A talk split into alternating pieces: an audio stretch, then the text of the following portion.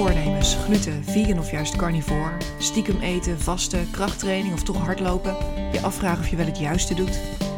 Eten doen we allemaal en toch is het ingewikkeld geworden. Helemaal als je voelt dat je niet helemaal op het juiste spoor zit. Maar hoe vind je die? Waar moet je op letten als je wilt eten op een manier die beter bij je lijf en je leven past? Als je meer wilt ontspannen en genieten? Je luistert naar de Beter Eten podcast. Mijn naam is Charlotte Cederel en in deze podcast deel ik mijn eigen ervaring en ga ik in gesprek met en ervaringsdeskundigen. Leuk dat je erbij bent.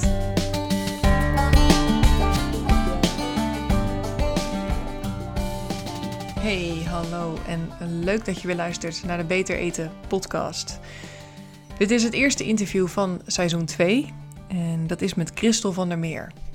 Zometeen in de introductie van de podcast zelf, tijdens de opname, leg ik uitgebreid uit waarom ik het zo leuk vind om Christel te interviewen. Zij maakt namelijk oerbouillon en dat is een product waar ik erg enthousiast over ben, dus dat is de aanleiding geweest.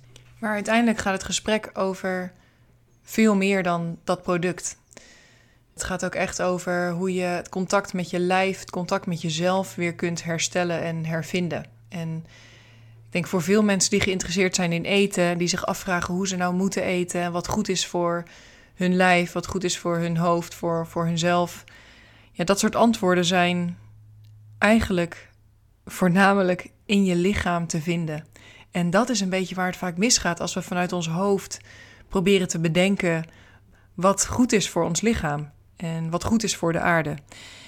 En nou ja, Christel, ik vind dat ze hier ontzettend mooi over deelt hoe haar eigen reis is geweest. En ze deelt een aantal practices die je kunt doen om dat contact met jezelf, met je lichaam, ja, weer te herstellen en te hervinden. En twee daarvan wil ik eventjes uitlichten voordat we het interview ingaan.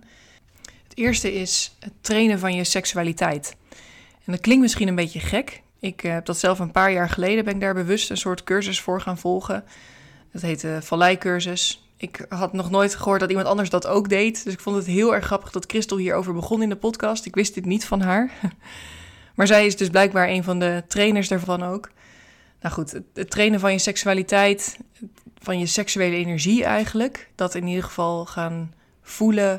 Um, dat op een bepaalde manier door je lichaam gaan sturen. De kracht die daarmee vrijkomt. Het, het landen in je lijf, het landen in je bekkengebied. Voor ons als vrouwen in ieder geval. Dat is iets waar ik toen heel veel aan heb gehad. Naast het feit dat ik ontzettend veel heb geleerd over ja, dat soort energie en hoe je dat kunt gebruiken, heb ik ook gewoon heel veel gehad aan dat trainen ervan. En um, nou ja, wat ik zei, Christel is dus blijkbaar een van de trainers. Je kunt de, de training, of een cursus is het, ook bij haar kopen. Dus ik zal eventjes daarnaar linken in de show notes. Maar dus dat is het eerste wat ik even onder de aandacht wilde brengen voordat we de, het interview ingaan. En het tweede is dat zij uh, tijdens de tweede helft van de podcast een meditatie met ons doet. Dat is een beetje ontstaan tijdens het interview, maar ja, ik zou je echt aanraden om daar naar te luisteren en te kijken wat het voor je doet. Het is een meditatie die zij helemaal begeleidt, dus je kunt gewoon lekker rustig gaan zitten. Of misschien kun je het zelfs wandelen doen. Uh, je kunt lekker gaan liggen, uh, maar neem er even rustig de tijd voor. En het verbindt jou met de aarde onder je en de hemel boven je. En hoe dat samenkomt in je lichaam. En hoe je daar voor allebei eigenlijk ja, ruimte kunt maken en dat kunt voelen. En hoe dat kan helpen om te zakken in je lijf. En dit zijn van die practices en het trainen van je seksualiteit en dat soort meditaties die mij bijvoorbeeld helpen om dat contact met mezelf, met mijn lichaam weer te hervinden. En uh, nou, ik had van tevoren niet verwacht dat het interview zo'n wending zou nemen, maar ik ben ontzettend blij met, uh, ja, waar het uiteindelijk toe heeft geleid. Laatste dingetje nog voordat we beginnen. Uh, als je dit luistert net nadat het uitkomt, dan kun je nog meedoen met een retraite die Christel organiseert. Uh, je kunt daar alles over vinden op haar website. Ik zal er ook naar linken. Het is de eerste week van mei en alleen voor vrouwen. Dus sorry mannen, dit is echt alleen voor vrouwen. Uh, als je daarin geïnteresseerd bent, dan kun je een kijkje nemen op haar website en uh, daar legt ze alles over uit. Maar goed, eerst deze aflevering. Ja, ik ben heel benieuwd wat je hiervan vindt, of je hier iets mee kunt. Het is een verhaal, een manier van kijken, een manier van zijn uh, die ik heel erg onderschrijf. Ik denk dat je het ook wel zult horen. Dus ik ben heel blij dat, het, dat dit erop is gekomen en ik wens je ontzettend veel luisterplezier.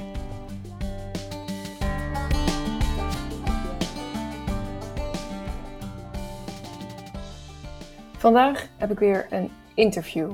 En dit keer met Christel van der Meer. Ik zal even kort vertellen waarom ik het ontzettend leuk vind om vandaag met Christel in gesprek te gaan.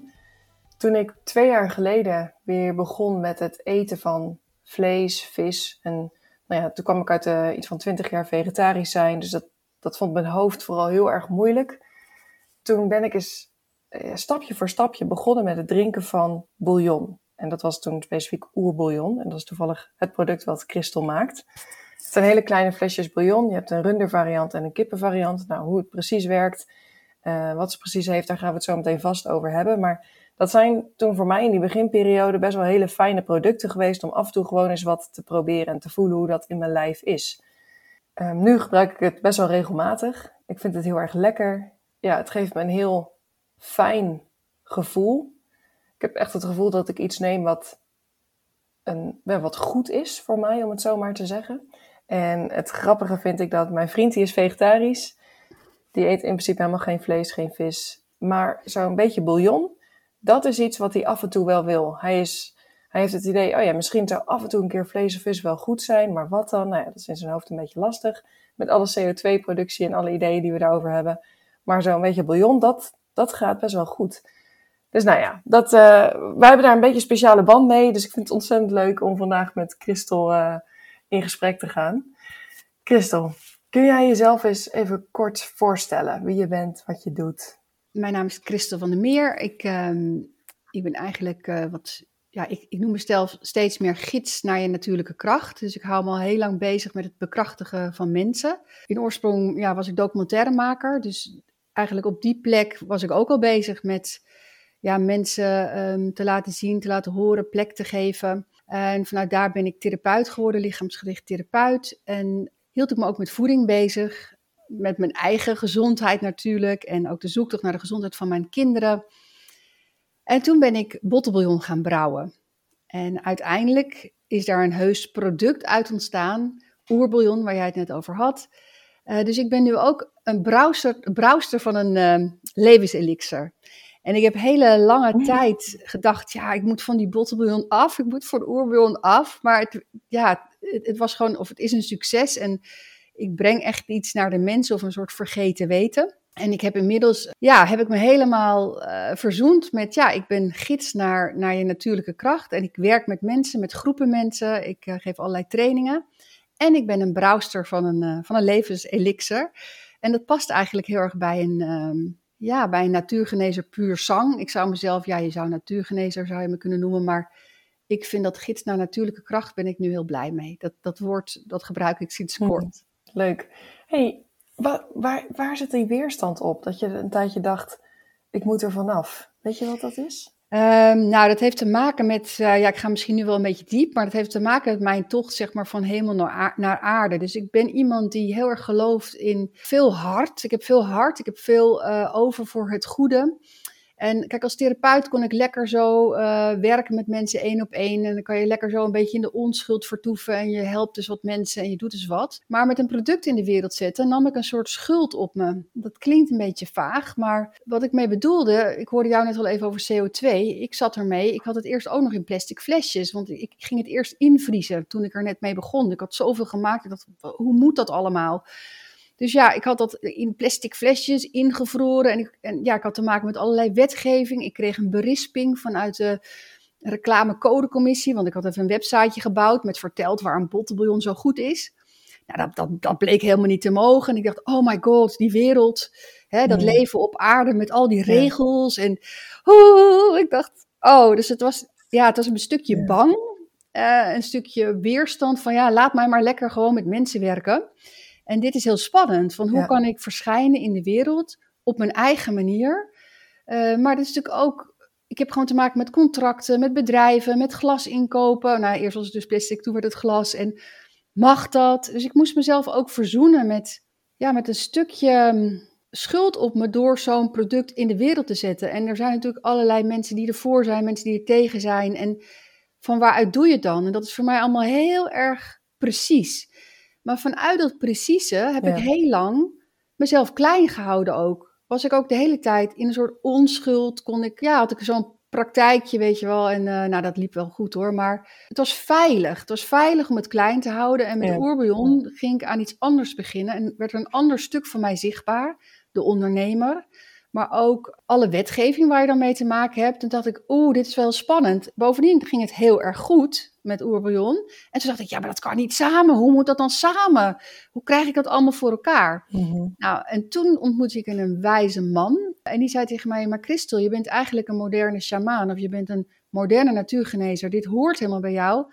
Elk iemand die zich bezighoudt met bekrachtigen van mensen ja, je hebt ook een elixir. Dus je, hebt, je doet het met, hè, dus ik doe het met taal, ik doe het met uh, lichaamsgerichte therapie en met, ik werk veel met systemic ritual. Nou ja, ik heb allerlei tools in mijn toolbox. En oerbouillon is ook een manier om mensen te bekrachtigen. Dus ik zie het nu ook zo dat oerbouillon een, eigenlijk in oerbouillon zit mijn trilling. Want hè, dus waarvan uit ik het maak, is echt vanuit die bekrachtiging. Ik, ik ben niet zeg maar een bedrijf zoals Unox die denkt, ook oh, ga ook eens een bottelbouillon brouwen. Nee, voor mij gaat het heel erg over het connectie ook met de voorouders, connectie met de aarde, terugverbinden met je lichaam. En echt, Charlotte, ik, ik ben zo dankbaar. Ik bedoel, Arie Boomsma had me natuurlijk gevraagd voor een podcast en nu vraag jij mij. Voor mij is het gewoon ontroerend te merken dat ik mijn verhaal of waar, waar ik in geloof, dat ik dat nu kan vertellen via dat flesje. Dus dat ik opeens denk, wauw, ik, dus dat had ik, kon ik toen helemaal niet vermoeden hoe precies eigenlijk het leven mij oerbion heeft gebracht. En toen ik daar me ook mee verzoend heb, dat ik dacht, ja, ik ga ermee door. Ik ga ermee door met oerbion. Ik moet het goed organiseren. Ik moet langs die schuld. En ik verbind me met wijsheid. Dus, dus voor mij, ik ben niet bezig met getallen over oerbion en hoeveel ik moet verkopen. Ik heb geen leningen, ik heb geen bedrijfsplan. Ik hou me bezig eigenlijk met de verkoop van wijsheid en verbinding. Wauw, wat mooi. En eh, er is één ding wat ik heel erg herken. Niet, doordat ik een, eh, om, niet, niet omdat ik een product in de wereld zet, maar we zetten ja. wel dat zeg maar, het weer gaan eten van vlees en vis. Dat stukje ruimte innemen. Me ook verbinden met de dood in dat opzicht. Omdat dat ook zo'n onderdeel is van het leven. Me daar schuldig aan maken. Ja. En me daarmee eigenlijk nog meer verbonden voelen met de kringloop voor zover ik dat kan. Voor, je, voor zover ik me een, een beeld kan schetsen van hoe het werkt en uh, hoe, we, hoe ongelooflijk we met elkaar in verbinding staan. Alles. Daar heeft dit, die hele journey van de afgelopen twee jaar mij ook bij geholpen. En het, en het, het zet me dus ook weer op de grond. Ja. En ik, daar herken ik iets van wat je net zegt. Uh, ja, maar dat is met, helemaal... met het maken van dit product. Ja, dat is helemaal um, mijn weg geweest. Dus wij resoneren heel erg met elkaar. Want precies dat pad dat jij bent gegaan van niet-vleeseter naar vleeseter, dat is precies hetzelfde. Je zegt het heel goed. Willen wij, ja, dat is echt zo wezenlijk, willen wij ons terugverbinden met de aarde, moeten we ons terugverbinden met het lichaam. En het hebben van een lichaam betekent dat je ruimte inneemt. Dus zodra je op aarde aankomt en je stapt dat zonlicht binnen, dus we hebben te maken met de polaire krachten op de aarde. Dus je stapt de aarde op en er is zonlicht. En zodra jij de zon pakt, ontstaat er schaduw. Dus als jij de zon pakt, staat iets anders in de schaduw. En dat stuk van werkelijk je ruimte pakken, maar daarmee de connectie maken, daarmee kun je ook instrument worden. Dus ik hield me, kijk, in de vorige eeuw was het genoeg, zeg maar, dan gingen mensen op een berg zitten of gingen ze mediteren. En dat is gewoon niet meer genoeg. Waar het over gaat nu is dat we mhm. ons verbinden met het lichaam en die reconnectie met die cyclus, precies waar jij het over hebt. En dat we de aarde als pool aannemen, want wij zijn een kans eigenlijk om de aarde te helen. Maar als wij vanuit ons hoofd vegan worden of gaan bedenken hoe we de aarde kunnen redden, dan zijn we nog steeds niet connected, zeg maar verbonden. En dat gaat, je kan je pas werkelijk verbinden als je landt.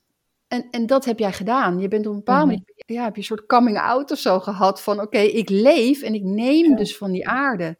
Brrr, weet je wel.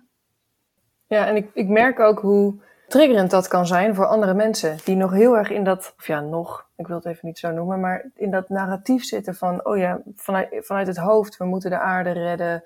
Dit en dit en dit moeten we er allemaal voor doen. Daar zitten allerlei principes en regels. En dat heeft. Ik, ik, ik ben in contact gekomen met een andere wijsheid. Wat heel erg gaat over het juiste doen op het juiste moment. En dat staat los van regels of onderzoeken of uh, bewegingen. Maar ja, het, is, het voelt het soms ook een beetje als een soort van spartelen als je al die houvast verliest. En tegelijkertijd is het ook heel, is het ook thuiskomen.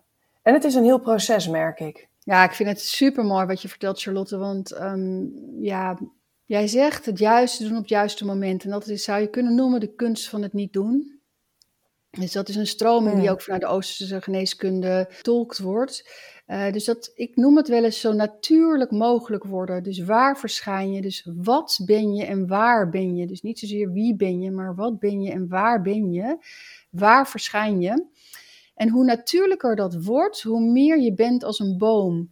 Een boom denkt ook niet na over dat het herfst wordt en, en dat hij dan zijn sappen moet gaan terugtrekken. Hij is de herfst, hij is de winter, hij is de, de zomer of de lente. En zo zijn wij natuur. Dus het terugvallen in de juiste ordening maakt dat je heel vol wordt en aanwezig bent. En dat uiteindelijk maakt ook dat je gelukkig bent en dat je ook kunt consumeren. Want als we het hebben over CO2, als we het hebben over alles wat op de aarde gaande is, is dat we knijter leeg zijn. We zijn angstig, we zijn leeg en we jachten en jagen.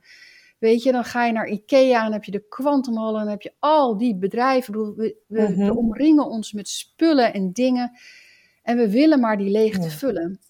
En die leegte, die kun je alleen maar vullen van binnenuit. En dat gaat over een natuurlijke ordening. En dat is waar je over spreekt. Als je zegt, doen in het hier en nu waar je aanwezig bent en dat het klopt, dat het resoneert. En dat is een soort overgave aan die natuurlijkheid en dat brengt een volte. En hier heb ik een vraag over. Hier heb ik wel eens een discussie een beetje over met mijn vriend. Ehm, als ik dat voorbeeld wat je aanhaalt over die boom, ik heb, het, ik heb het wel eens met hem over, ja, maar een koe denkt in, in principe niet na, zij doet gewoon. En dan komt hij met het argument, ja, maar wij hebben een soort prefrontale cortex gekregen om allemaal dingen te bedenken. Dus hoe zie jij ons mens zijn met daarbij ook een bepaalde bewustzijnsontwikkeling, of in ieder geval ja, hersenontwikkeling, zeg maar, die ons, die ons allerlei gedachten geeft en die maakt dat we denken dat we allerlei dingen moeten doen en dat we ons zorgen moeten maken en dat we de aarde moeten redden en nou ja, dat we, of, of, of in wat voor spoor je ook terecht bent gekomen. Hoe zie jij hmm. dat, dat stukje mens zijn, zeg maar, ten opzichte van wat je net omschreef?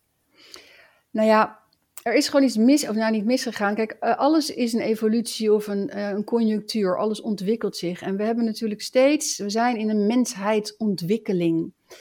En we hebben door Descartes zijn we in de ontwikkeling gekomen, ik denk dus ik besta. En door het christendom zijn we heel erg um, in de onderdrukking gekomen van de godin. Je zou de godin de aarde kunnen noemen, dus de wereld onder ons of oceaanmoeder. Dus dat is een andere principe, maar we zijn eigenlijk boven het middenrif gaan wonen.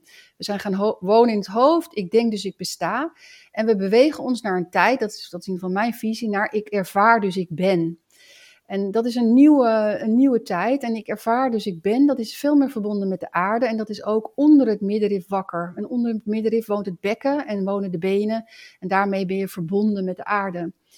En natuurlijk is het de hele tijd een ontwikkeling. Dus je vriend heeft hartstikke gelijk dat wij waarde kunnen toekennen. En dat wij ook kunnen zien dat we ons eten willen verdelen. Maar als je kijkt naar apenkolonies, is het altruïsme is iets wat ook bij de apen aanwezig is. En dat zit ook in ons mensen. Alleen wij bedenken het nu.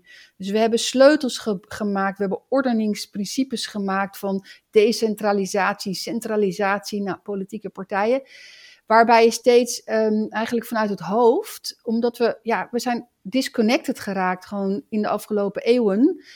En dus het is helemaal waar wat hij zegt, maar de, de, de onderpool wordt niet meegenomen, de pool van de aarde. Dus um, je zou willen dat we iets meer weer terug naar de natuurlijke ordening. En dan krijgen we weer een nieuwe, een, een, een nieuwe, een nieuwe cultuur. Maar de neiging is dat we steeds of het een of het ander zijn. Dan zitten we helemaal in het hoofd. Hè? En we kunnen niet helemaal terug naar die oertijd. Dat zijn we ook niet. We zijn natuurlijk ook mensen die waarde hebben. Maar wat we nu doen met de dieren. Ja, eh, ik was ook in Japan, uh, dat is al een tijd geleden, tien jaar geleden. En dan zie je ook dat de dieren heel erg vermenselijkt worden. Dus de leegte, de innerlijke leegte van binnen wordt geprojecteerd. Hè, het zielig van binnen wordt geprojecteerd ook op, ook op alle dieren. En Um, natuurlijk hebben we compassie voor dieren. Natuurlijk zullen we zorgvuldig met dieren moeten omgaan. Hè? En, die hele bio-industrie, daar vind ik ook van alles van. Dus dat is allemaal waar. Maar het gaat over de. Er is nu een overprojectie gaande van kwijt en leeg van binnen. En die wordt op alles geprojecteerd. En vooral ook veel, veel op dieren. Dat is allemaal zielig. Hè? Terwijl dan kom je eigenlijk in dat die, die, die, die, eh, die prefrontale cortex waar je het over hebt, hè, die projecteert ook allerlei gedachten op mhm. de natuurlijkheid. Maar dat is een misvatting. Maar ja, als je daar niet bent, als je dus niet in meer dat ervaringslichaam bent, ehm, is dat heel erg lastig, want dan is het hoofd ook je houvast en, en je controlemechanisme. Ja. Hey, kun je iets vertellen over jouw eigen reis daarin? Van steeds meer zakken, als ik het zo mag verwoorden, wat ik hoor in je verhaal. Ja, nou, dat is een hele mooie reis geweest. Ik kan je vertellen, ja, ik heb dus heel lang met het hart bezig gehouden. Dus het begon eigenlijk allemaal met een burn-out op mijn 28e. Toen was ik dus filmmaker, deed ik allerlei projecten. En ehm, ik was erg naar voren gericht, heel erg in het hoofd ook. Ik was natuurlijk regisseur, nou dat, dat, dat zegt al genoeg. Ik, ik maakte documentaires, dus ik had natuurlijk scenario's en dan ging ik, de, ging ik filmen. Maar de dingen moesten ook voor elkaar komen. Uh, soms verkocht ik mijn eigen documentaires, soms deed ik projecten voor bedrijven, meestal sociale dingen. Maar ik raakte burn-out. Ik kreeg RSI-armen, ik kreeg problemen in mijn bovenrug, ik was duizelig. Nou, dus toen begon al die reis van, ja, interessant natuurlijk. Ik was enorm ehm, enthousiast. Ik heb van nature eigenlijk veel levenslust. Maar ik was helemaal opper de pop. Ik was 28 en ik, ik, wat ik had gedaan, uh, is dat ik mijn hartevuur, mijn verlangen, mijn roeping op, op het goede doen, en mijn, en mijn hoofd, al die capaciteit had ik ingezet, maar ik was totaal voorbijgelopen aan mijn lichaam. Aan, het was helemaal uit balans geraakt. Dus daar begon het al. Rond 30 jaar kreeg ik ook heel veel druk op mijn borst. Ik kreeg heel veel druk op mijn borst. Ik had geen cardiologische problemen. Die burn-out had ik al redelijk hè, aangepakt. Met onder andere shiatsu en therapie had ik gekregen maar ik kreeg druk op mijn borst. En ik wist, dit is niet terug naar die, naar die burn-out situatie, dit is iets anders. En dat was eigenlijk ontstaan met de geboorte van mijn oudste zoon. Kreeg ik enorme druk op mijn borst. En pijn, echt een bijna fysieke pijn. Ik had het gecontroleerd, was niks. En toen zei ik tegen een goede vriendin: Ik, ik heb zo'n druk op mijn borst. Ik moet naar iemand. Ik hoef niet naar een therapeut echt of zo. Ik weet niet wat het is, maar ik moet ergens heen. Nou, zij bracht me naar een, een, een wijze man. En die zei tegen mij: Ga het eens voelen wat is daar te beleven? En toen kwam ik eigenlijk erachter dat als je toestaat om te voelen, natuurlijk niet als je cardiologische problemen hebt, maar ik ging dus toestaan, die spanning die er zat, die heel erg te maken had met mijn zoon, die op, op een soort deurtje klopte bij mij waar ik niet helemaal thuis was. Nou, uiteindelijk heeft dat ervoor mhm. gezorgd dat ik allerlei ervaringen kreeg in mijn hart. Ehm, je zou kunnen zeggen openende ervaringen. En dat er meer ontspanning kwam in mijn hart. Dat heeft een hele periode geduurd, kan ik nog veel meer over vertellen, maar zo begon het. En toen ging ik daar een film over maken. Eigenlijk voor mijn afstuderen van shiatsu, dat was ik inmiddels gaan studeren. Want ik had ontdekt, jeetje, die burn-out en, en ik moet meer met mijn lichaam. Hoe kan ik een betere filmmaker worden? Ik ga shiatsu studeren. Bij het afstuderen van shiatsu dacht ik, ik ga iets maken over het hart. Want ik heb zo'n mooie reis gemaakt met het hartgebied en wat dat allemaal inhoudt. Toen ging ik naar een andere wijze man en die zei tegen mij: Joh, uh, het is allemaal wel, wel leuk en aardig dat hart van jou, maar zou je niet eens je bekken gaan trainen? Je moet hmm. zakken, je moet onder het middenrif uitkomen. Nou, die man is uh, Reinhard Eleveld, dat is een uh, senior Taoïstische training. En die heeft me in contact gebracht met het trainen van je seksualiteit. Dit was 2007. Toen was daar nog geen training voor, maar dat ben ik in 2011 volop gaan trainen. En toen ben ik eigenlijk nog meer in contact gekomen met hoe levenslust werkt. Dus we hebben het hoofd, dat is verbonden met de inspirerende kracht. Het hart is verbonden met de uh, compassiekrachten, met de verbinding, met het respect uh, naar je omgeving, naar je intimie, naar de wereld. En in je bekken woont eigenlijk de, de levenslust en de levenskracht. En daar was ik van afgesneden geraakt, zoals eigenlijk iedereen. Hmm. Dus dit is uh, ja. grofweg uh, zeg maar mijn reis geweest van mijn hoofd um, naar mijn hart, naar mijn bekken. En met het bevrijden van het bekken is het middenrif, dat is een heel belangrijke, daar kan ik ook nog heel veel over vertellen, is het middenrif geopend. En eigenlijk in die tijd, ja, ik zie dus in, en dat is heel ontroerend, maar doordat die drie gebieden op orde zijn gekomen, is oerbillon geboren dat, is, ja, dat, dat krijg ik echt tranen van in mijn ogen. Maar oerbouillon is zo precies ik. Ik bedoel, ik ben het nu, ik heb het net uitgelegd hoe bijzonder het is dat ik dit nu zit te vertellen, dit verhaal, aan de hand van oerbouillon. Jij hebt mij gevonden via oerbouillon. Maar toen ik oerbouillon aan het brouwen was, stond ik de allereerste batch, dat was een hele grote ketel, dat was per, per toeval, dat ik 60 kilo botten had en dat ik dacht, nou ja, joh, dan maak ik even heel veel bottenbouillon. Dus ik stond in een slagerij en ik had een houten spatel in mijn hand en ik was aan het roeren in zo'n hele grote ketel. En er gebeurde iets heel aparts in mijn fysieke lichaam, in mijn gewaarzijn, in mijn bewustzijn. En ik dacht, maar dit ken ik, dit ken ik. Ik sta hier in een slagerij, Christel. Je bent eigenlijk documentairemaker, je bent therapeut. En, en wat ik me besefte was dat er wijsheid zit in mijn lichaam vanuit mijn voorouders. Want ik kom uit een reeks van voorouders Mhm. die te maken hebben met voeding. Dus mijn ene opa en oma hadden een herberg en mijn andere opa en oma hadden een slagerij. En ik, als jong kind, ik wilde eigenlijk altijd weg van mijn familie. Ik wilde mezelf worden. Ik ging me bezighouden met antroposofie. Ik ging naar Engeland studeren. Ik ging documentairemaker worden. Ik werd vegetarisch. Ik ging helemaal anders worden. En ja. opeens Mhm. Ja. sta je dus in zo'n slagerij. Maar als kind woonde ik in een café. Dus als kind ging ik op mijn driewieler, ging ik ook, nou in het weekend ging ik natuurlijk naar mijn opa en oma bezoek. Die hadden een slagerij in een ander dorp. Maar op mijn driewieler, in het huis waar ik woonde, boven het café, ging ik naar de slagerij naast ons woonhuis of naast het café waar ik woonde. Dus ik stond daar te brouwen in die, in die betegelende, eh, betegelde omgeving, koud. En dan met die dampende ketel, met die botten. En ik dacht, maar dit ken ik. En toen Mm. besefte ik me dat, dat oerbouillon wordt door mij gedaan, is door mij heen verschenen. Ja, dat klinkt super vaag, maar ik had dit niet zelf kunnen bedenken. Maar de ordening van mijn lichaam, hè, van de levenslust in mijn bekken, met mijn hart en met mijn hoofd. Ik heb enorm veel roeping in mijn hart op het bekrachtigen van mensen. Daar ben ik mee geboren. Ik ben natuurlijk therapeut geworden via een omweg via Shatsu. Ja. En die bottelbouillon is gewoon uit mijn voorouderlijke lijn, uit de kennis in mijn lichaam wakker geworden. Ja, Ja. dus dat krijg je. Ja. Jij zei net van, ik leef nu volgens wat hier en nu goed voelt. Ik ben eigenlijk in de ordening gevallen en vanuit die ordening is dit product verschenen. En ik wilde er wel vanaf. Ik had dus weerstand en ik voelde bang. Maar ik kwam er dus ook niet vanaf. Ik ging dus ook mensen vragen van, willen jullie het niet overnemen? Want er zijn zoveel klanten en ik wil geen nee verkopen. Maar niemand wilde het doen. En de mensen die ik sprak, uh, Ja. Michel van de Kleinste Soepfabriek, waar ik het nu dan produceer, die zei tegen mij, Christel, ik wil het makkelijker voor je maken, maar jij moet dit blijven doen. Het is van jou. Jij moet dit blijven doen. Het komt helemaal uit jouw hele Ja. wezen. En daar, Mhm. ja, nu zoveel jaren later denk ik, ja, thank God dat ik het nog doe, want het Ja. klopt als een bus.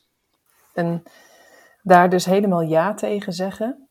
Ja, met bang. is, ja, met bang, met ik wil niet toch die, die beweging van binnenuit helemaal voelen en daar dus toch ja tegen zeggen. Dat voelt voor mij heel erg als ja, een soort levenskunst of in ieder geval wat, wat het leven eigenlijk van ons vraagt. Ons Ja. daar gewoon niet tegen te verzetten. Dus ja, mooi en inspirerend vind ik eh, wat, je, wat je zegt. Ja, het is heel mooi dat ehm, eh, de wijsheid. Ik heb heel lang gedacht dat de hemel heel wijs was. En niet de hemel als in christelijke zin, maar van ja, er is een inspirerende kracht. En het is belangrijk om af te stemmen en het goede te doen. En, maar de, toen had ik een keer een Keltisch boek in mijn hand. En dat sloeg ik open. En, dat, en daar stond een zin in: zoiets van de aarde is alsmaar aan het wachten totdat wij ons verbinden. Want ze is zo wijs. En. En de aarde is natuurlijk, wordt gerepresenteerd in ons wezen als het lichaam. Want als iemand sterft, dat weet iedereen wel, daar hoef je niet spiritueel voor te zijn of zo. Maar als iemand sterft, dan zie je van, nou, het vogeltje is gevlogen, weet je wel. Je ziet het lichaam nog, maar je ziet niet meer dat wat het eh, levendig maakt. eh, hè? Dus je, ja, je herkent eh, je oom of je tante, je, je herkent zo iemand, maar toch het wezen is weg. Dus er is iets aan de hand met twee krachten. Er is een inspirerende kracht en er is een fysieke kracht. En als die bij elkaar komen, ontstaat daar iets levens, iets nieuws, iets, iets wat elke dag opnieuw geschapen wordt. Alsof je elke dag opnieuw geboren wordt. Het is natuurlijk een ontzettend wonder Ja. wat we zijn. En in dat wonder aannemen gebeuren dus ook wonderen. Zoals Oerbion een soort wondertje is. Wat, ja, dat is ongelooflijk.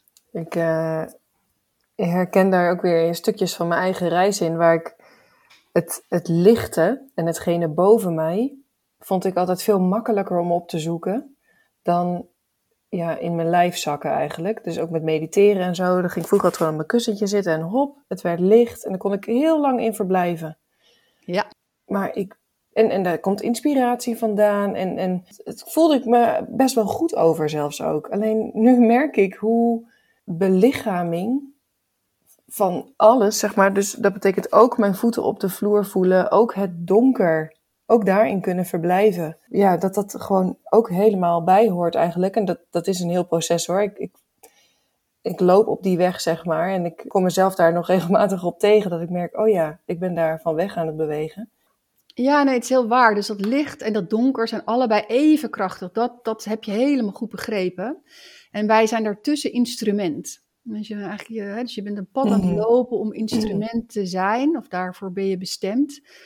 Maar hoe dat donker verdragen, en dat is natuurlijk waar het hoofd erbij komt. Het hoofd ja, is heel erg ontwikkeld ook om te overleven. Dus we moeten het eerste deel van ons leven overleven. En het hoofd is daar een heel belangrijk middel voor. Van, oh my god, wat is hier een chaos op die aarde en er is zoveel lijden. En nou, laat ik dat maar beredeneren en laat ik dat maar overleven. En laat ik mijn best doen op school en bla bla En daar ontstaan ook al hele politieke partijen uit. En van, we moeten dat allemaal overleven. En dat is, dat is de controle uit het hoofd. En dat zakken in dat meer jinne gebied, of dat, dat meer donker gebied, dat gaat ook over verduren en het ongemak in het lichaam en het voelen razen in het lichaam. Zo klopte het ook bij mij aan, hoe dat hart aan het razen was. Ik ben natuurlijk wakker geklopt eigenlijk in mijn leven, eerst door een burn-out. Het was natuurlijk allemaal de bedoeling dat ik die weg van belichaming ging begrijpen. En, en dat is jou ook overkomen. Dat je bent gaan voelen. En wij zijn, hè, dit is gaande. Dus ik zie mijzelf altijd ietsje voor de tijd vooruit. Maar dit is de weg die we aan het gaan mhm. zijn. Dit is de weg, dit is volgens mij waar, hè, wat de bedoeling is. Um, dat we dus dat gaan belichamen en dat we vanuit daar weer teruggaan naar kernwaardes en verbondenheid. Ook een nieuwe vorm van gemeenschap. Want we zitten ook met een probleem van individualisering en geïsoleerdheid. Dat hoofd heeft ons allemaal geïsoleerd van elkaar. Maar in onze lichamen zijn we veel meer verbonden. Hè? We zijn allemaal mensen en niets menselijks is ons vreemd. Dus er is dus van alles aan de hand, ook in de samenleving met isolement en eenzaamheid. En dat heeft te maken ook met die disconnectie van dat lichaam. Dus dat is een hele weg uit dat hoofd in dat lijf. En dat ben jij dus ook aan het doen. Ja. ja. Ja, ik ben dat aan het bewandelen. En het is, soms kan ik me echt nog wel een beetje verloren voelen in de chaos. Bijvoorbeeld met eten. Daar heb ik dan een hele reis in afgelegd. Niet alleen van het weer eten, gaan eten van vlees, maar ook over tien jaar geleden. Maar echt anorexia, bulimia. Daar met dat soort issues geworsteld. En nog steeds kan ik af en toe, als ik weer zo in mijn hoofd gekropen ben, dan weet ik gewoon niet meer wat ik moet eten of drinken of kopen. Mm. Of uh, kan ik echt een beetje. En dan ja, ik kan het ook niet bedenken. Dit soort antwoorden komen niet uit het hoofd. Die, wat ik dan toen doe, is gewoon even rustig zakken. Maar ja, dat is gewoon, dat is ook een proces. En dat, dat kost tijd, merk ik, voor mij in ieder geval, van steeds meer de wijsheid van mijn lichaam honoreren, het überhaupt horen, ernaar luisteren. En wat je net zei, ik heb zelf een tijdje ook, nu is daar een hele mooie training voor, het valleiorgasme. Is dat wat jij toen hebt gedaan? Ja, ik ben dus ook um, vallei. Um, Ja, ik ben eigenlijk uh, van het eerste uur, dus ik zat in de pilotgroep. En um, ja. ik ben ook vallei-coach. Dus het, ja, het valleiorgasme is een beweging die lijkt over orgasmes en seksualiteit te gaan. Dat gaat het ook, maar het gaat vooral uh, nee. dus over de levenslust. Dat, ja. dat de wetmatigheid van de aarde dus het, het belichamen van je lichaam, dus het, het op aarde zijn. De aarde heeft de wijsheid van de seksualiteit. Seksualiteit is eigenlijk het bindmiddel, het plaksel waardoor alles zich voortplant de hele tijd. En, en als mensheid zijn wij dus afgesneden geraakt van die levenslust. We vrijen natuurlijk wel, we krijgen ook wel kinderen.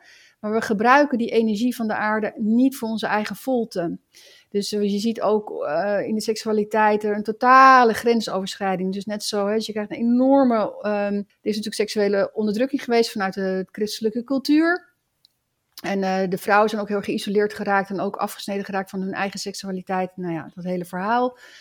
Een enorme onderdrukking. En toen is er een seksuele revolutie gaande geweest, jaren 60, 70. Nou, en daar zitten we nu eigenlijk met de gebakken peren, want overal seksuele grensoverschrijding. En dat is het, eigenlijk het verkrachten van de planeet. Dus het is eigenlijk allemaal hetzelfde. Dus het idee dat we moeder aarde, hoe we daar nu mee omgaan, is precies hetzelfde als hoe we met ons eigen lichaam omgaan. En is ook weer precies hetzelfde als hoe we nu met seksualiteit omgaan. Dus gewoon een waanzin, zeg maar, gaande waarin we mhm. helemaal grensoverschrijdend zijn. Dus we controleren alles met het hoofd, maar er is die ordening is zoek met die, met die yin-kracht, met die kracht uit de aarde, dat we ook zelf gevuld zijn.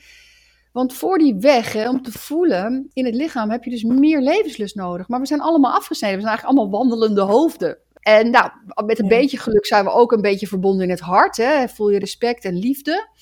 Maar ja, die seksualiteit, dat is dat is er wel, maar het is helemaal vervormd, zeg maar. Het is eigenlijk allemaal uitbesteed aan de ander. We zijn eigenlijk, eh, seksualiteit gaat over de ander.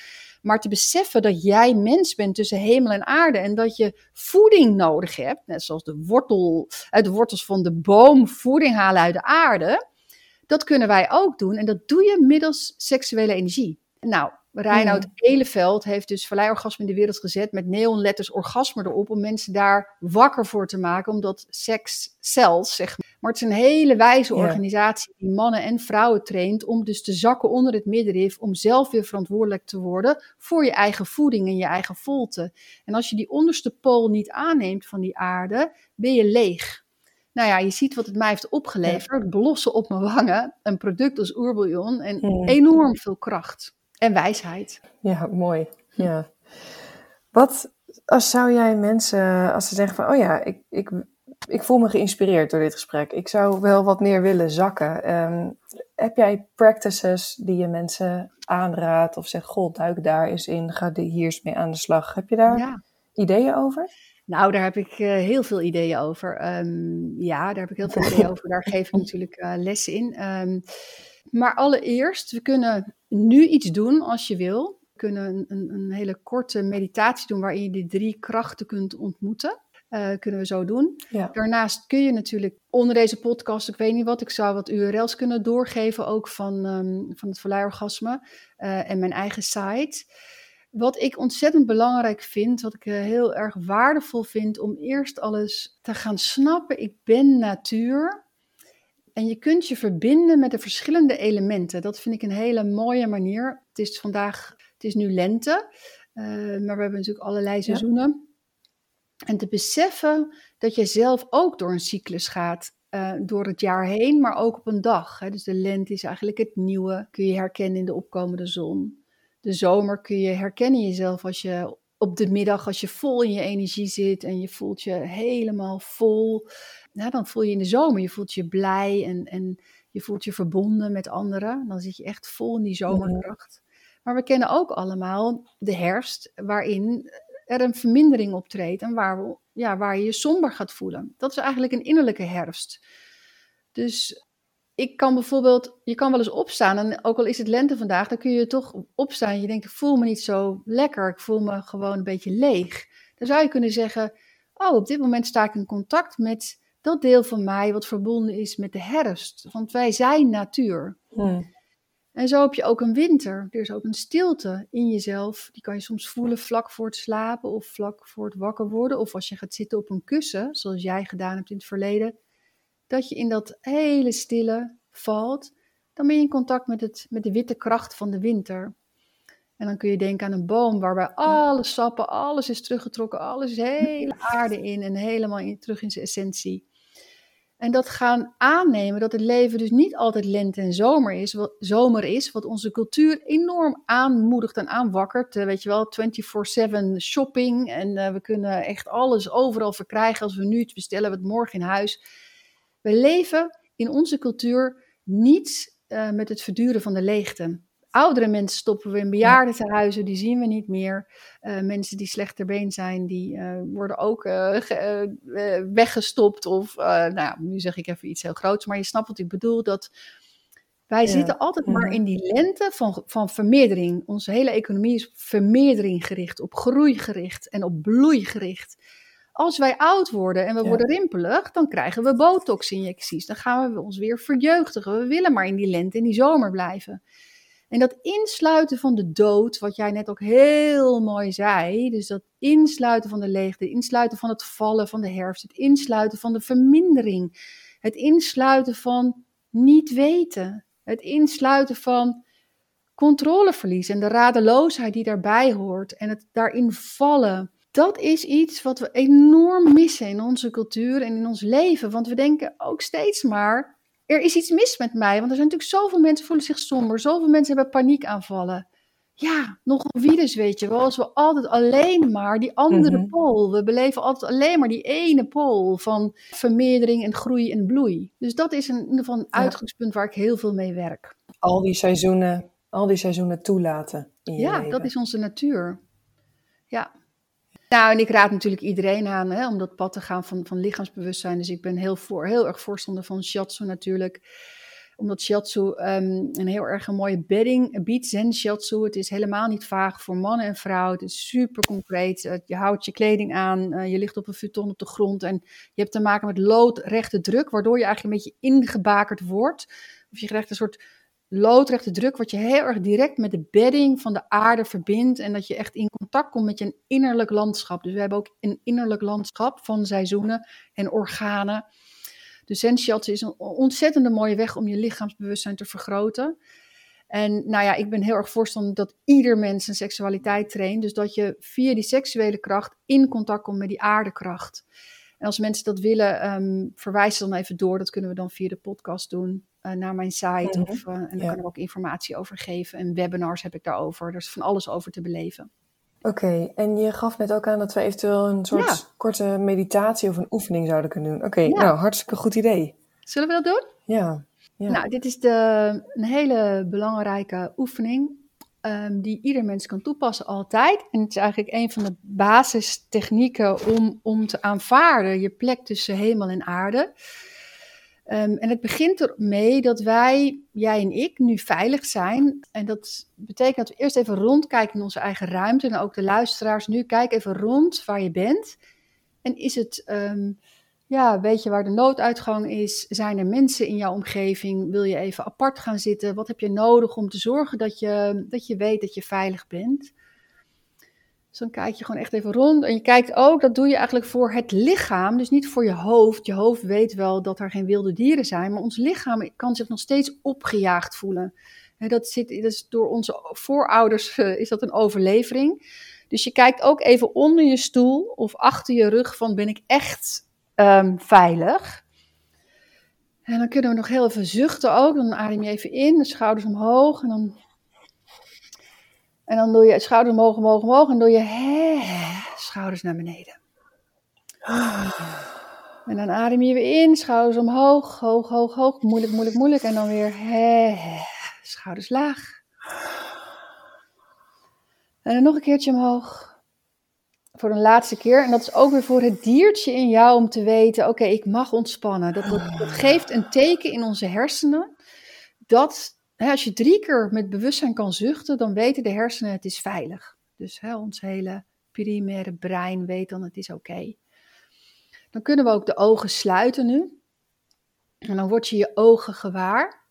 Ik kan nu, omdat we natuurlijk met de computer bezig zijn geweest, ik, ik, ik voel ook allerlei tintelingetjes nu achter mijn ogen. En dan is het even de kunst van hoe kan ik ze zacht maken? Hoe kan ik mijn oog, ogen laten leunen in mijn oogkassen en mijn oogleden als een soort dekentjes, zachte dekentjes over die oogbollen laten rusten? Het is een beetje een smeltend gevoel. En wat helpt is om aan iets schattigs te denken. Dus iets heel ontwapenends, zoals een uh, klein diertje. Of een heel mooi bloemetje, iets wonderschoons. Iets, iets wat je voor je geestesoog tevoorschijn kunt toveren.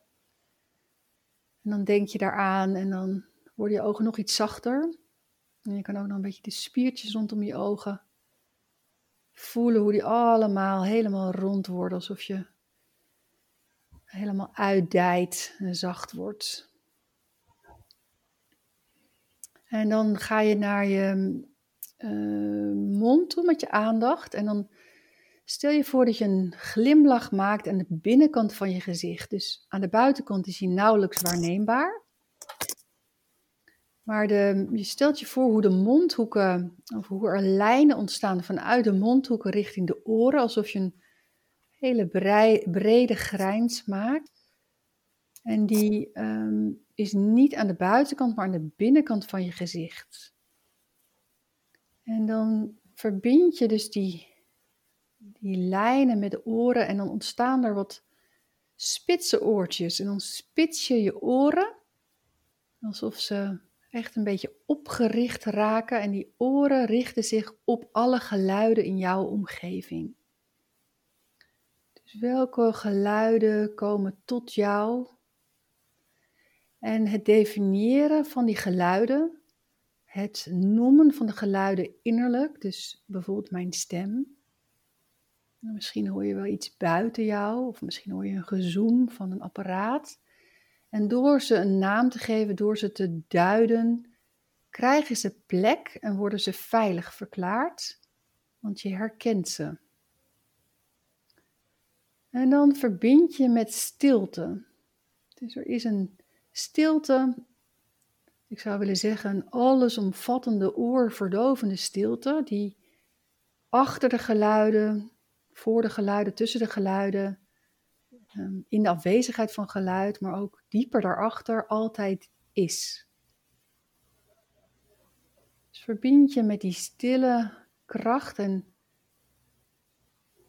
en spreid je of dij daarin uit. En het kan ook een beetje voelen alsof die je achterkruin wat omhoog komt en je oren als een soort kroon omhoog komen te staan. Dus dat je een soort grote kroon op je hoofd hebt met de achterkruin als hoogste punt. Je kin komt wat naar binnen. Dan is daar de stilte. Dat is eigenlijk de allesomvattende stilte, ook wel de inspirerende kracht. En die stilte neem je mee naar de borst. Dus je gelijk laat die, brengt je aandacht naar je borstgebied. Dat is echt het hele borstgebied, dus de beide borsten en daartussen. En dan maak je contact met de bloem van je hart, zoals we dat noemen. Je kunt je voorstellen dat de bloem, dat zich daar een bloem opent wat voor bloem je ook in je hoofd hebt. Maar je stelt je voor dat een bloem zich opent en vanuit deze plek maak je contact met een dierbare. Iemand die, van wie je houdt, iemand die jou nabij is. Het kan ook een overleden iemand zijn of het kan ook een dier zijn. Letterlijk dierbaren. Een huisdier. En de eerste die verschijnt, of misschien zijn het er een paar, alles is goed. En dan begroet je de ander. Als je begroet je ander vanuit je hart met respect.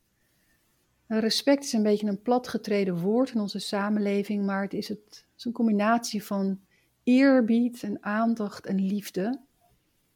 Alsof je heel diep uh, je hoed afneemt of buigt. Of je kan ook een knuffel geven, wat passend voelt bij diegene.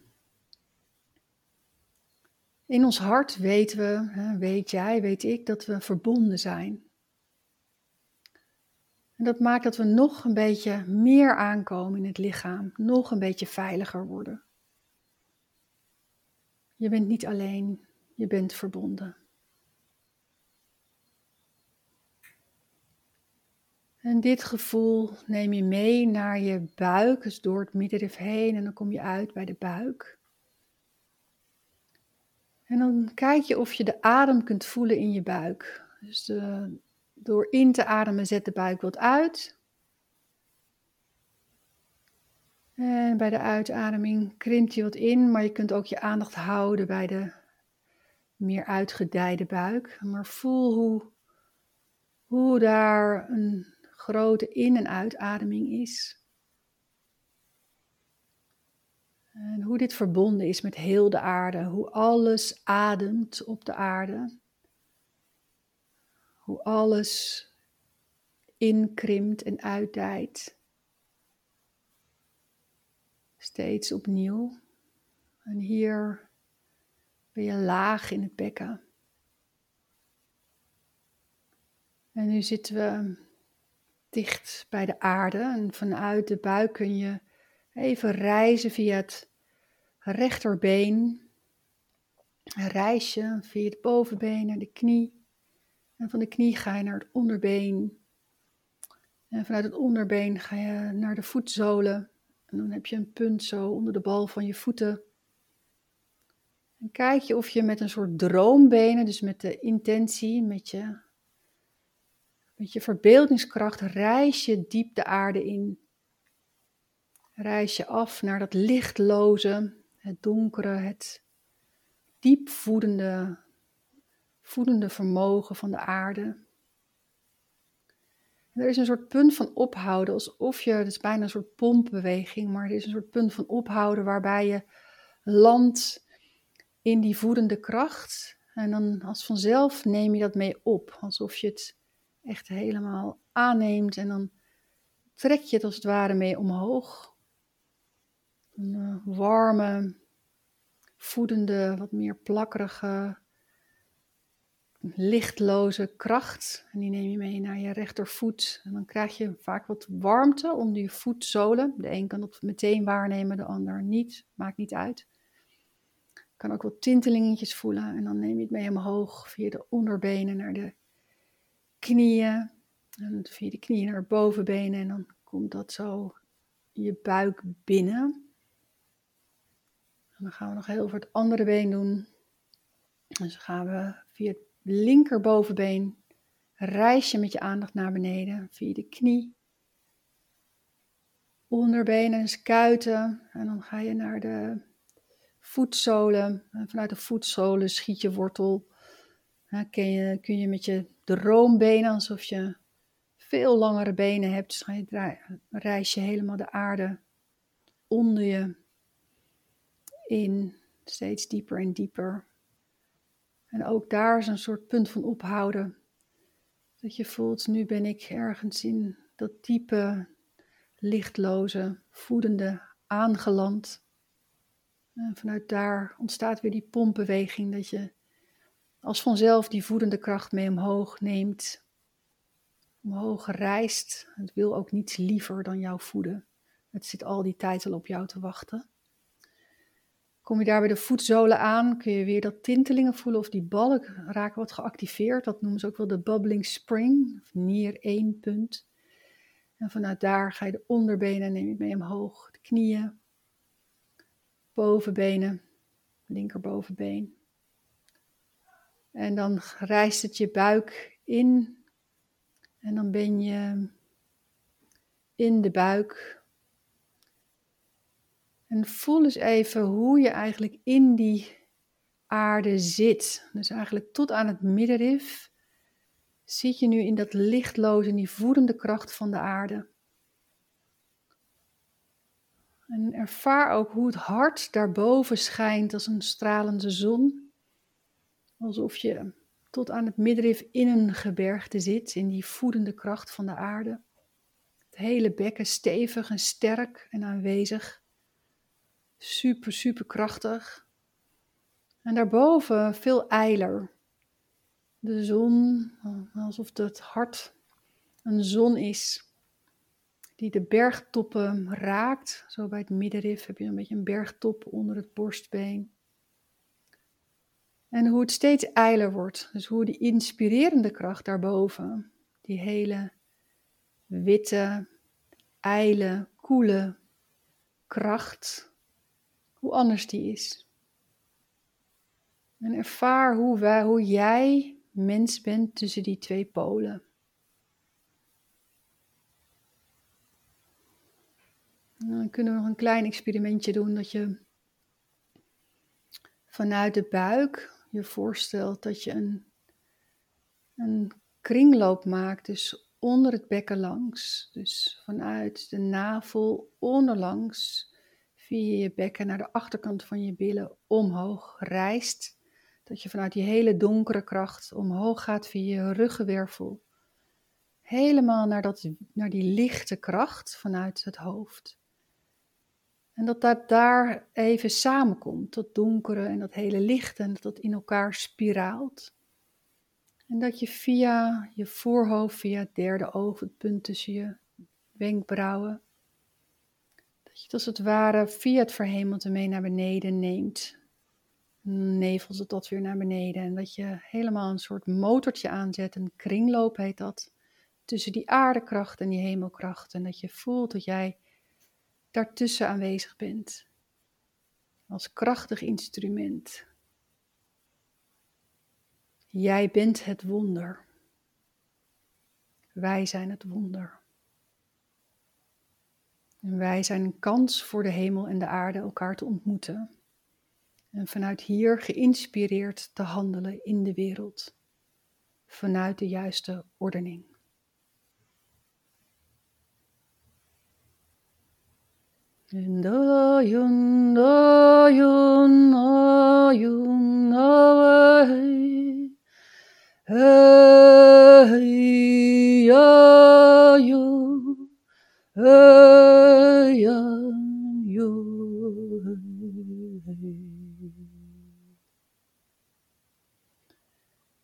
Dus dit gaat over het vinden van jouw stem en van bestemming.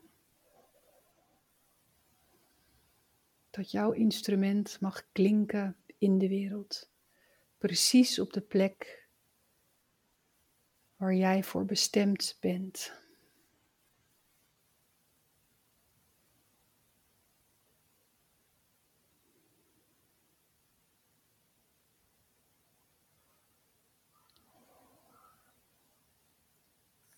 Aho. Aho.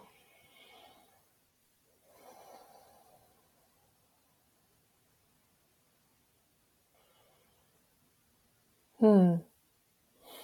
Hoe voelt dit bij jou, Charlotte? Um,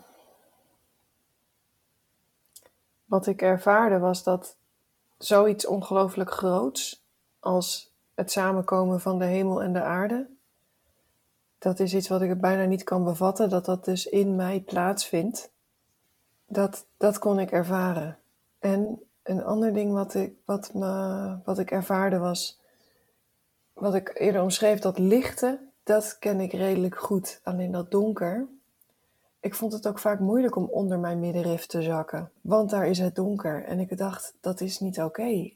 Alleen met deze visualisatie, ik kon die humus vanuit de aarde eigenlijk zo dat donker naar boven voelen komen. En dat dat dus helemaal donker mag zijn of donker is. En dat dat, dat oordeel daar, wat ik daarop had, of de gedachten die ik daarover had, die waren niet meer relevant.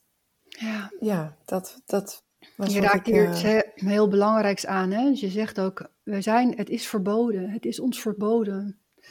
Dus in onze cultuur is er een breuk ontstaan. Het werd ons verboden. En dat zit gewoon heel diep in ons. Dat het een verboden gebied is. Dat gebied onder het middenrif. Dat donker. Dat is Mhm. gewoon de godin moeder. Die op een gegeven moment in het ja, patriarchale christelijke zeg maar, cultuur is ontkend. En dat is niet de schuld van mannen. eh, Het is de, schuld, het is, het is de cultuur. Dus ik, ik wil hier niks zeggen over man en vrouw. We zijn allemaal man en vrouw. Ook, in Ja. de mannen ontbeert, ook de mannen ontberen deze kracht.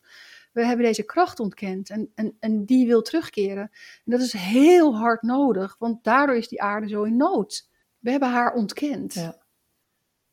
En ook zelfs in Ja. jou zat er een verbod op. Ook in mij zat er een verbod op. Dat, dat is in onze, door onze cultuur doorgegeven en door onze eh, dominante cultuur van ik denk dus ik besta en, en de christelijke westerse wortels waar we in zitten, is dat, is dat gewoon vergeten geraakt. Hè? En nu is het tijd voor haar om terug te keren in ons. Dat gaat allemaal. Ik zeg ook embodiment is de new enlightenment.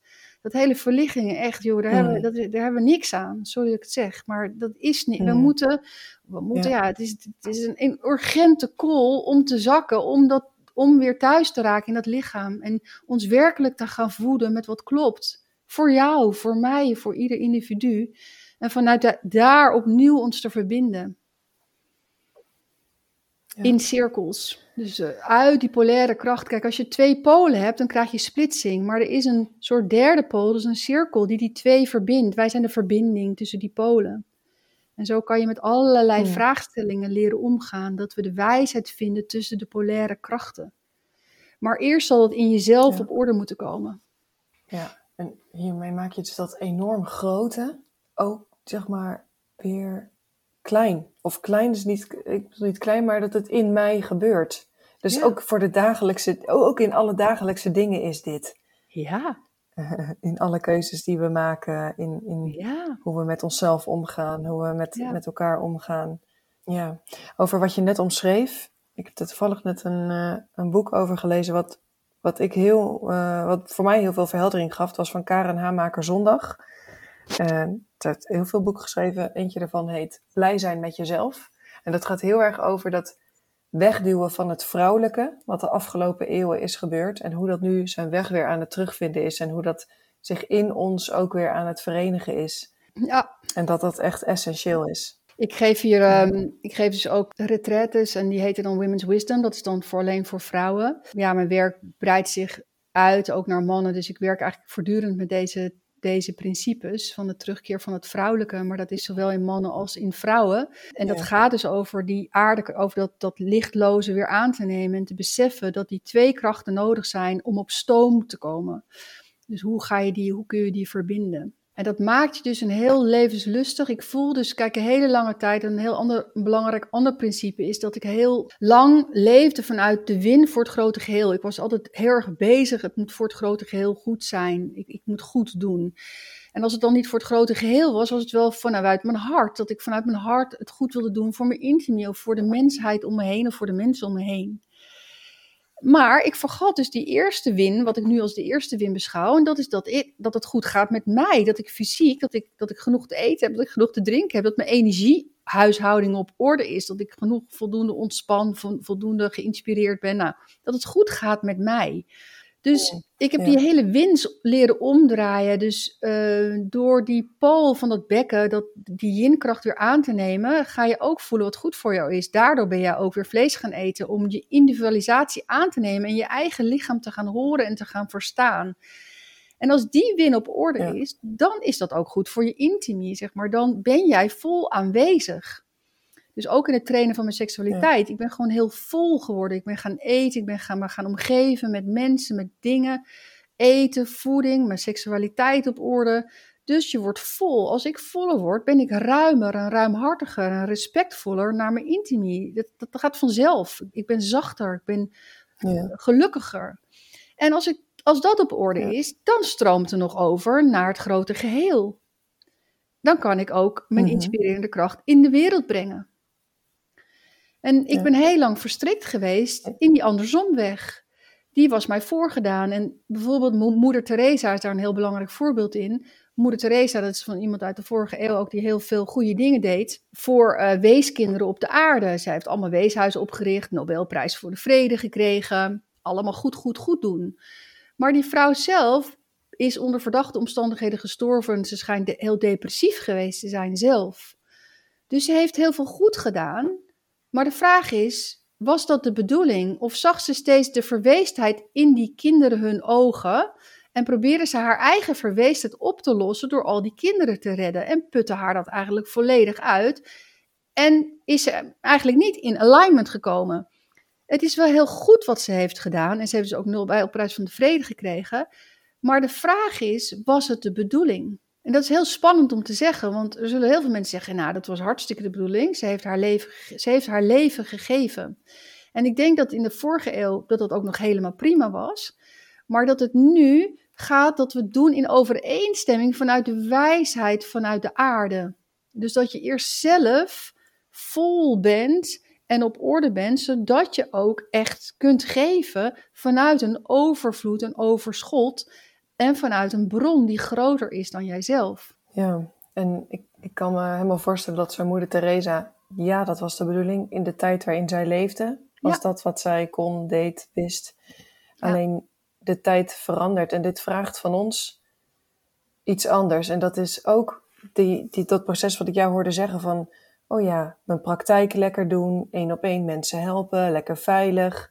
Dat heeft ook iets te maken met ja, niet, niet eerst helemaal naar jezelf of jezelf helemaal laten zien, eh, die volheid van het leven helemaal toelaten en, en daarmee iets in de wereld zetten.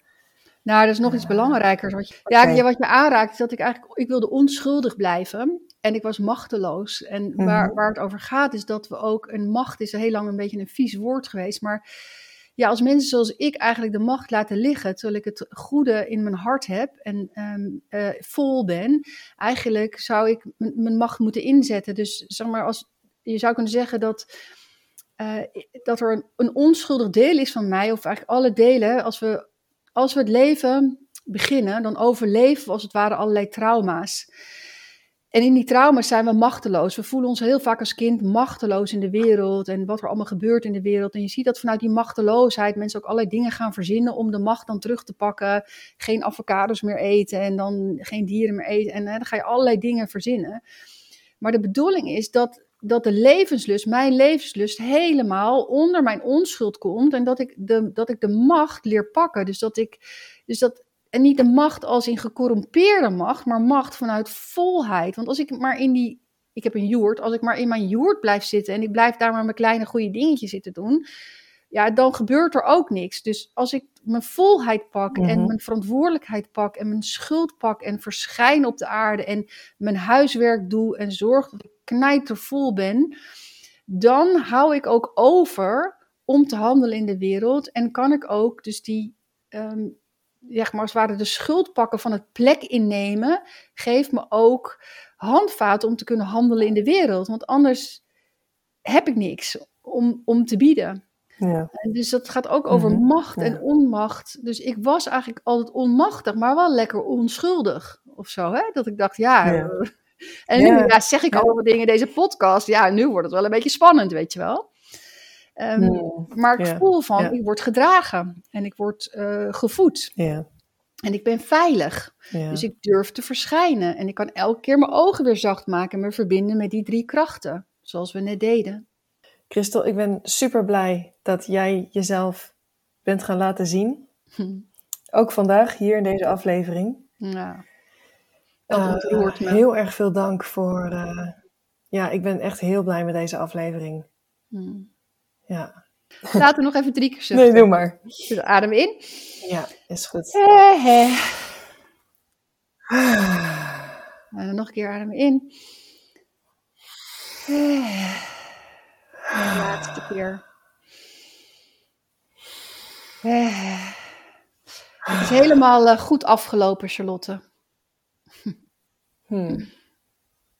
Met onze verbinding qua internet en dat soort dingen bedoel je? Ja, Ja, alles, klopt. de hele podcast. Ja, inderdaad. Ja, fijn. Goed, dan ga ik de opname zo start, of, eh, afsluiten. En eh, alle plekken waar mensen jou kunnen vinden, je websites, je oerbouillon, daar link ik naar in de show notes. Dus hartstikke bedankt.